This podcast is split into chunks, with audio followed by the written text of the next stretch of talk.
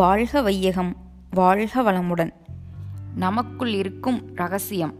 எந்த ஒரு பொருளை உணர்ந்தால் எந்த அறிவை பெற்றால் எல்லாவற்றையும் உணர்ந்து கொள்ள முடியுமோ? எல்லாவற்றையும் ஐயமின்றி தெரிந்து கொள்ள முடியுமோ?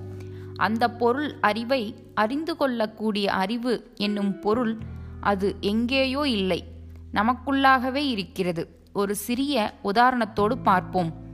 ஒரு பெரிய செல்வந்தர் புகைவண்டியில் முதல் வகுப்பு பெட்டியில் பயணம் செய்வதற்கு பதிவு செய்திருக்கிறார்.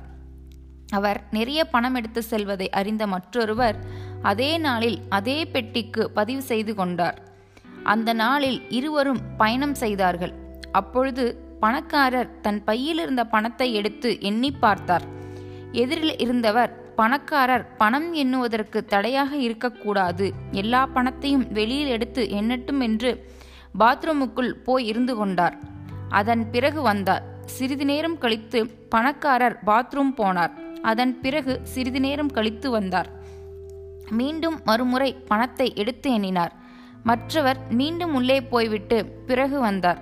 மீண்டும் பணக்காரர் உள்ளே போனார்.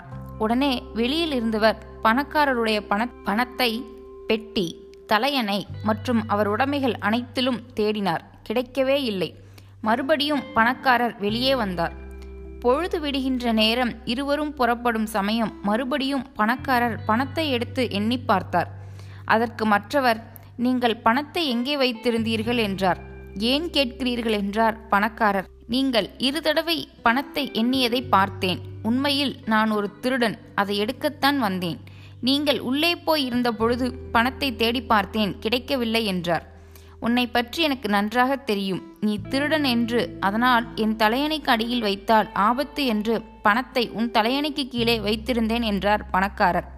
அதே போல எல்லாம் வல்ல இறைவன் ரகசியமான பொருட்களை நமக்குள்ளேயே வைத்திருக்கிறார். அருள்தந்தை வேதாத்திரி வேதாத்ரி மகரிஷி.